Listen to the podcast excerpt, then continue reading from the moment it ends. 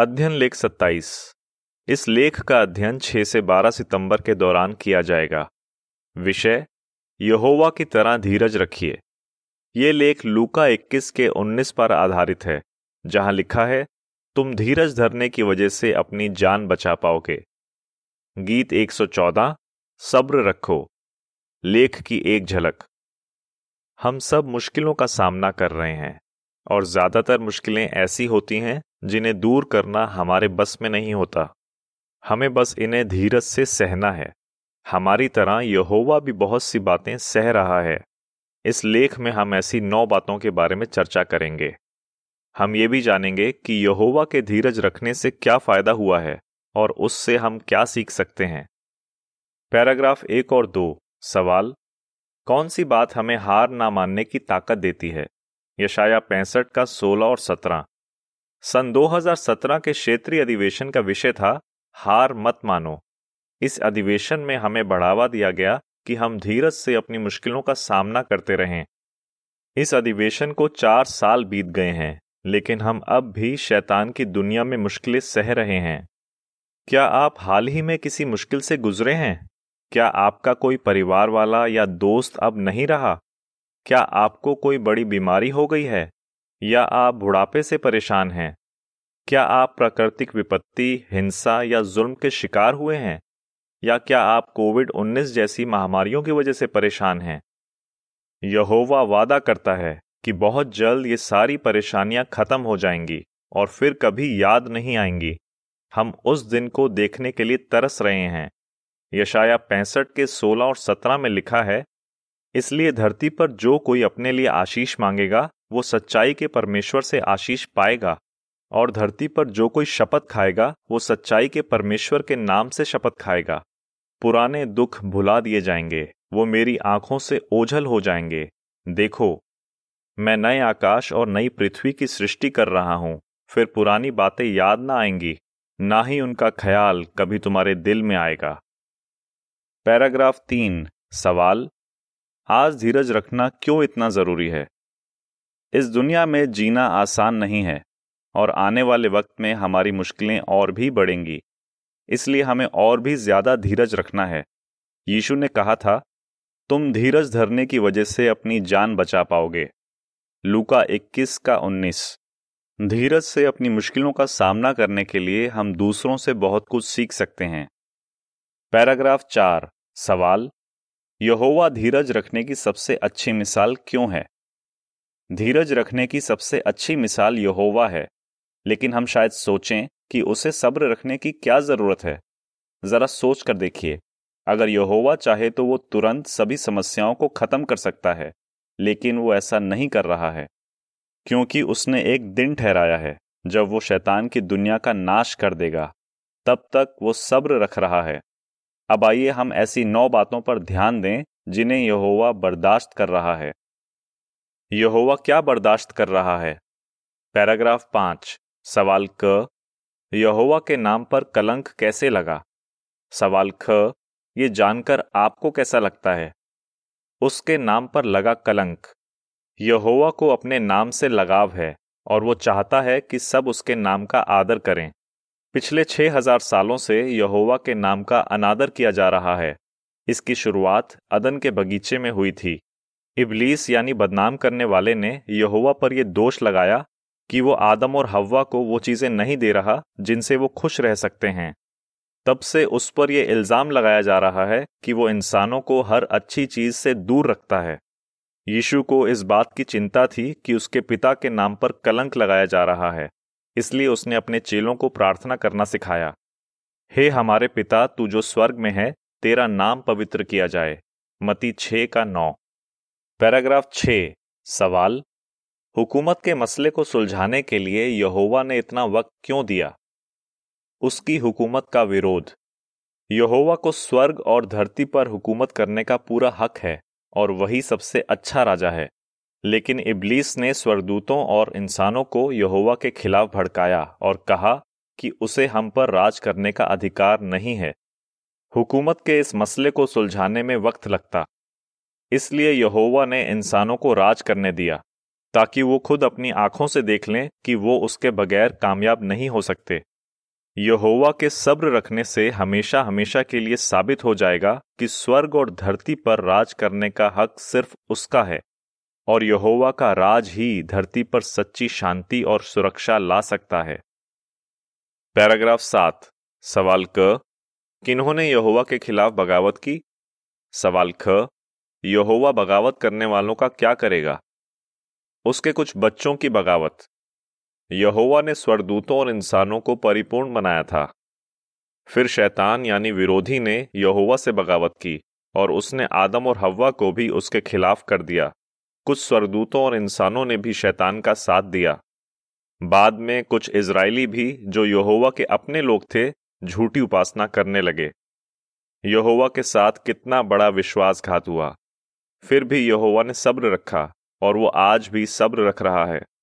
वो उस वक्त का इंतजार कर रहा है जब वो बगावत करने वालों को हमेशा के लिए खत्म कर देगा। फिर यहोवा और उसके सभी वफादार सेवक खुशियां मनाएंगे कि उन्हें और बुराइयां बर्दाश्त नहीं करनी पड़ेंगी। पैराग्राफ आठ और नौ। सवाल क, परमेश्वर पर कौन से इल्जाम लगाए गए हैं? सवाल ख, उन इल्जामों को झूठा साबित करने के लिए आप क्या कर सकते हैं? शैतान के झूठे इल्जाम। शैतान ने कहा कि अय्यूब यहोवा की उपासना सिर्फ इसलिए कर रहा है क्योंकि यहोवा उसे लालच दे रहा है। वो यही इल्ज़ाम यहोवा के बाकी वफादार सेवकों पर भी लगाता है। लेकिन अगर हम यहोवा से प्यार करते हैं तो हम मुश्किलों के बावजूद धीरज धरेंगे और यहोवा के वफादार रहेंगे। इस तरह हम शैतान को झूठा साबित करेंगे। धीरज धरने से हमें आशीषें मिलेंगी, ठीक जैसे अय्यूब को मिली थीं। शैतान झूठे धर्म के अगुओं से ये झूठ बुलवाता है कि परमेश्वर निर्दयी है और वही इंसानों पर तकलीफें लाता है। जब किसी बच्चे की मौत होती है तो वो कहते हैं कि भगवान को उसकी जरूरत थी, इसलिए उसे अपने पास बुला लिया। ये कितना बड़ा झूठ है। परमेश्वर ऐसा कभी नहीं कर सकता। वो हमसे बहुत प्यार करता है। इसलिए जब हम बीमार होते हैं या हमारे किसी अजीज की मौत होती है तो हम उस पर इल्ज़ाम नहीं लगाते। हमें पूरा विश्वास है कि एक दिन वो सब कुछ ठीक कर देगा, और यही बात हम सबको बताते हैं। जब हम ऐसा करते हैं तो यहोवा शैतान को मुंह तोड़ जवाब दे पाता है। पैराग्राफ दस। सवाल, भजन बाईस के तेईस और चौबीस से यहोवा के बारे में क्या पता चलता है? उसके प्यारे सेवकों की तकलीफें। यहोवा एक दयालु परमेश्वर है। जब उसके सेवक जुल्म सहते हैं, बीमार होते हैं या अपनी कमियों की वजह से दुखी होते हैं तो उसे भी बहुत दुख होता है। भजन बाईस के तेईस और चौबीस में लिखा है, यहोवा का डर मानने वालों, उसकी तारीफ करो। याकूब के वंशजों, उसकी महिमा करो। इजराइल के वंशजों, उसकी श्रद्धा करो। क्योंकि उसने जुल्म सहने वालों का दुख नज़रअंदाज नहीं किया, उससे घिन नहीं की। परमेश्वर ने उससे अपना मुंह नहीं फेरा। जब उसने मदद के लिए उसे पुकारा तो उसने सुना। यहोवा हमारी तकलीफें समझता है। वो उन्हें दूर करना चाहता है और एक दिन वो ऐसा ज़रूर करेगा। बहुत जल्द वो हमारी आंखों से हर आंसू पोंछ देगा और ना मौत रहेगी, ना मातम, ना रोना बिलखना, ना ही दर्द रहेगा। प्रकाशित वाक्य इक्कीस का चार। पैराग्राफ ग्यारह। सवाल, यहोवा को अपने दोस्तों की क्या क्या बातें याद आती होंगी? अपने दोस्तों से बिछड़ने का गम। यहोवा के कई वफादार सेवकों की मौत हो गई है। वो उन्हें देखने के लिए तरस रहा है। जरा सोचिए, उसे अपने दोस्त अब्राहम की कितनी याद आती होगी। उसे मूसा की भी कमी महसूस होती होगी, जिससे वो आमने सामने बात करता था। वो दाविद और भजन के दूसरे लेखकों को भी याद करता होगा जो उसकी तारीफ में गीत गाते थे। हालांकि इन लोगों को मरे काफी समय हो चुका है, लेकिन यहोवा उन्हें भूला नहीं है। उसे उनकी हर एक बात याद है। वो सब उसकी नज़र में जिंदा हैं। लूका बीस का अड़तीस। जब नई दुनिया में यहोवा के ये दोस्त वापस आएंगे तो उसे बहुत खुशी होगी, क्योंकि वो फिर से उसकी उपासना करेंगे और उससे प्रार्थना करेंगे। अगर हमने किसी अपने को खोया है तो इन बातों से हमें भी दिलासा मिल सकता है। पैराग्राफ बारह। सवाल, यहोवा को सबसे ज़्यादा दुख कब होता है? दुष्ट लोगों का अत्याचार। जब अदन के बगीचे में बगावत शुरू हुई तो यहोवा को पता था कि आगे चलकर हालात और खराब हो जाएंगे। आज जहाँ देखो वहाँ बुराई, नाइंसाफी और हिंसा है। यहोवा को इन सब चीज़ों से नफरत है। जब विधवा और अनाथ जैसे बेबस लोगों के साथ अन्याय होता है तो उसे दुख होता है। यहोवा को तब और भी दुख होता है जब उसके वफादार सेवकों को सताया जाता है और जेलों में डाला जाता है। हम यकीन रख सकते हैं कि यहोवा उन सब से प्यार करता है जो दुष्ट लोगों का अत्याचार सह रहे हैं। पैराग्राफ तेरह, सवाल क, आज लोग किस तरह के घिनौने काम कर रहे हैं? सवाल ख, बहुत जल्द परमेश्वर क्या करेगा? इंसानों के नीच और अनैतिक काम। परमेश्वर ने इंसानों को अपनी छवि में बनाया था, लेकिन शैतान उनसे नीच और अनैतिक काम करवा रहा है। नूह के दिनों में ऐसा ही हो रहा था। यहोवा ने देखा कि धरती पर इंसान की दुष्टता बहुत बढ़ गई है। उसे इस बात का बहुत पछतावा हुआ कि उसने धरती पर इंसान को बनाया और उसके दिल को ठेस पहुंची। उत्पत्ति छः का पाँच, छः, फुटनोट और ग्यारह। तब से हालात और भी बिगड़ गए हैं। आज विपरीत लिंग के लोग और समान लिंग के लोग हर तरह के घिनौने अनैतिक काम कर रहे हैं, और जब कोई मसीही ऐसा काम करता है तो शैतान को बहुत खुशी होती है। यहोवा इन नीच कामों को ज़्यादा दिन तक बर्दाश्त नहीं करेगा। वो बहुत जल्द उन लोगों को मिटा देगा जो इस तरह के घिनौने कामों में लगे रहते हैं। पैराग्राफ चौदह, सवाल, इंसानों की वजह से धरती का क्या हाल हो गया है? धरती की तबाही। यहोवा ने धरती की देखभाल करने का काम इंसानों को दिया था, लेकिन इंसान इंसान पर हुक्म चलाकर तकलीफें ले आया है। ऊपर से उसने धरती और जानवरों को भी नुकसान पहुंचाया है। सबोपदेशक आठ का नौ। कुछ वैज्ञानिकों का मानना है कि अगर इंसान अपनी हरकतों से बाज नहीं आया तो कुछ सालों के अंदर दस लाख जानवरों की प्रजातियां खत्म हो जाएंगी।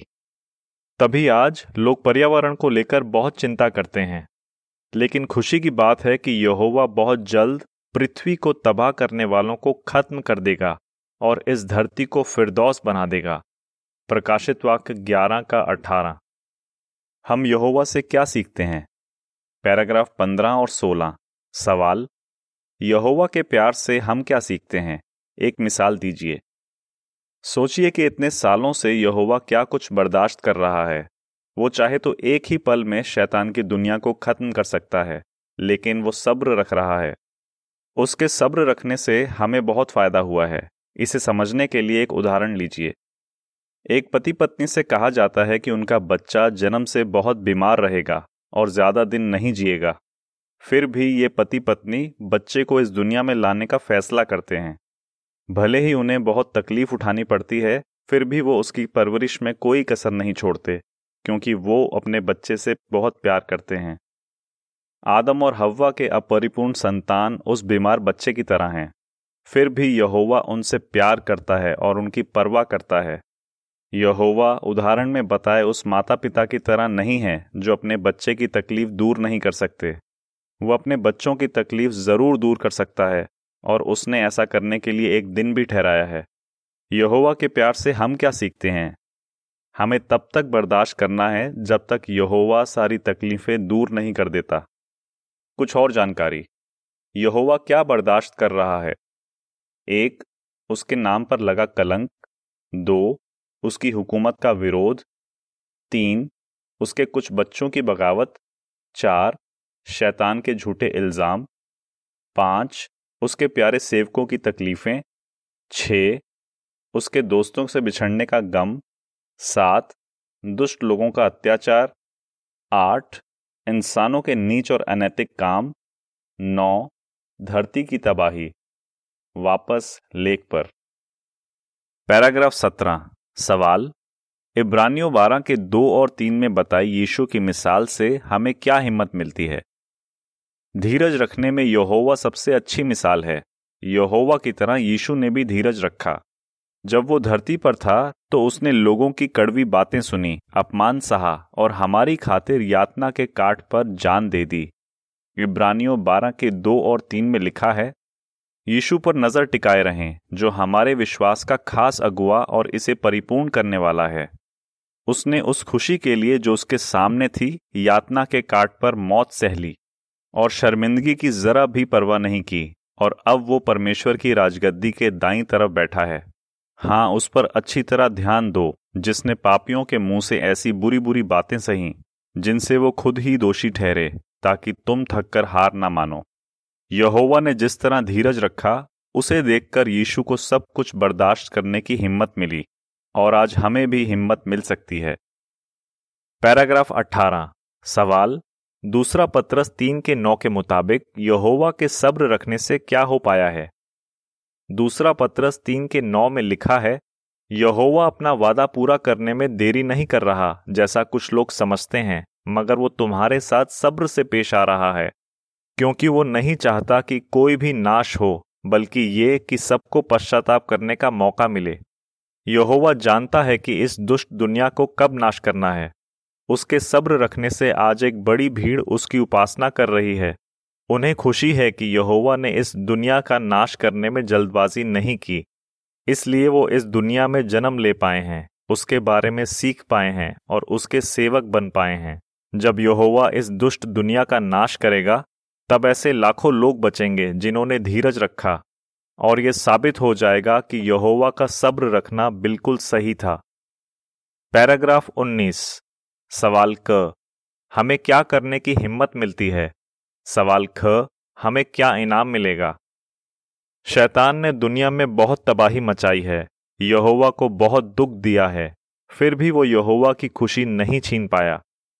जब हम पर तकलीफें आती हैं तो हमें भी यहोवा की तरह उन्हें खुशी खुशी सहना चाहिए।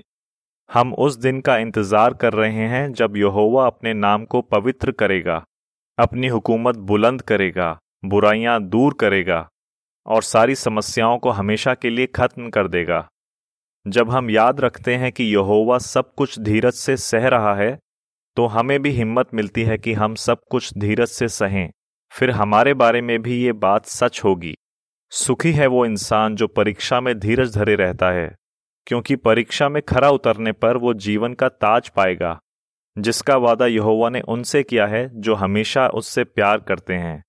याकूब एक का बारह। आपका जवाब क्या होगा? यहोवा बहुत सी बातें बर्दाश्त कर रहा है। इनमें से कौन सी बात आपके दिल को छू गई?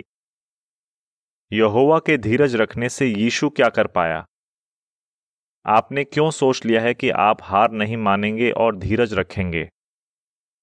गीत एक सौ उनतालीस। खुद को नई दुनिया में देखें। लेख समाप्त।